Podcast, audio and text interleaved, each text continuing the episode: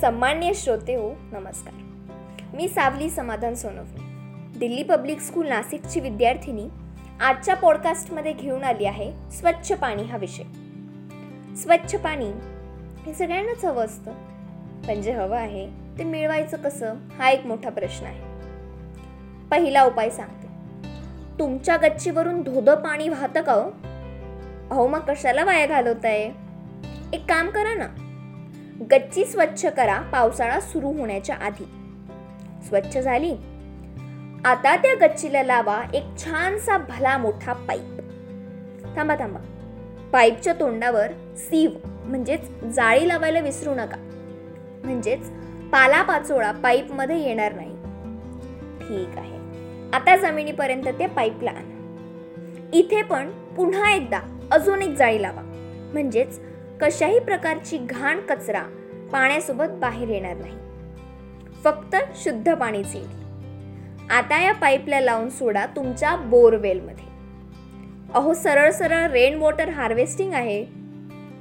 शहरांमध्ये आपल्या गच्च्या आपल्यासाठी खूप महत्त्वाच्या असतात पाणी वाचवण्यासाठी.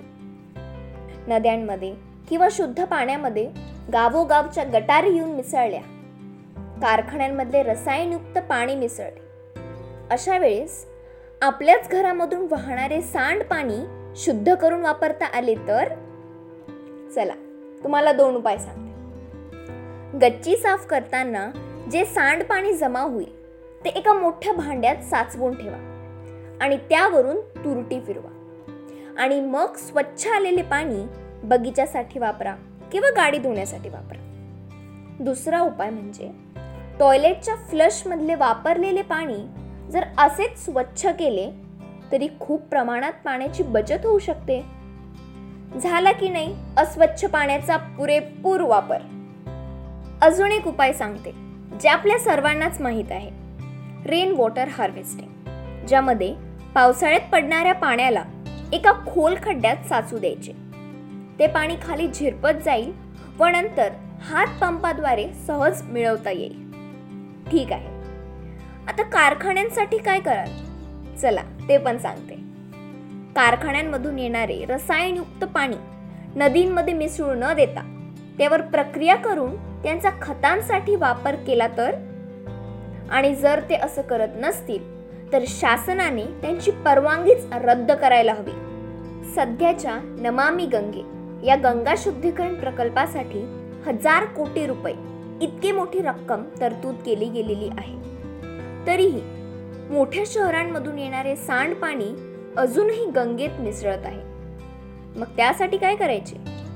पहिले तर नदीच्या बाजूला बसलेल्या शहरांकरिता सांडपाणी व्यवस्थापन केले पाहिजे. आणि मुख्य म्हणजे आपल्या आयुष्यातून प्लास्टिक जास्तीत जास्त हद्दपार करायला हवे. कारण स्वच्छ पाण्याचा प्लास्टिक हा खूप मोठा शत्रू आहे. उसळत घुसळत फेसाळत जल धावे दाही दिशातून आले नवे नवे पाणी. हे शुद्ध पाण्याचे चित्र मात्र आता कवितेपुरतेच राहिले आहे. आता या शुद्ध पाण्याची अवस्था कोणी केली? तुम्ही आणि मी. आपणच ना? मग आता शुद्ध पाणी साठवण्याचे कामही आपल्यालाच करावे लागेल. नदी समुद्र यामध्ये पडणारे हजारो टन प्लास्टिक घाण कचरा इत्यादीमुळे पाणीही प्रदूषित झाले. त्याचबरोबर पाण्यातले जलचरही मृत्युमुखी पडले. कारण काय? तर अत्यंत जास्त प्रमाणात पाण्यावरचं तेल. आता मला सांगा समुद्रात पडणारे तेल ते कसं वेगळे करायचे? तुम्हाला नारळ पाणी आवडतं का हो? आवडतच असेल. माझ्या मते नारळ पाणीचं कच्चं नारळ पिण्यापेक्षा नारळाला थोडं सुकू द्या मोठं होऊ द्या आणि खोबरं खाऊन बघा मस्त लागतं. आणि त्या नारळाच्या करंट्या नारळाच्या साली यांना पद्धतशीरपणे बांध बनवून समुद्राच्या तटावरती पसरून द्या. जो काही अतिरिक्त तेलाचा तवंग असेल तो त्या करंट्यांमध्ये अडकून जाईल आणि सगळीकडे स्वच्छ पाणी वाहत राहील. सांगा बरं कोणताही केमिकल न वापरता केलं की नाही आपण हे? आणि हो नदींमध्ये कचरा घाण निर्माल्य टाकल्यास कठोर कारवाई केली पाहिजे.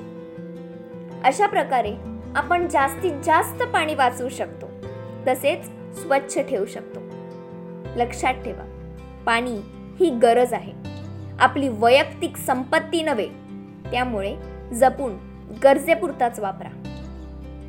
मला माझे मत मांडण्याची संधी दिल्याबद्दल मी प्रोजेक्ट मुंबई ऑर्गनायझेशनचे मनापासून आभार मानते.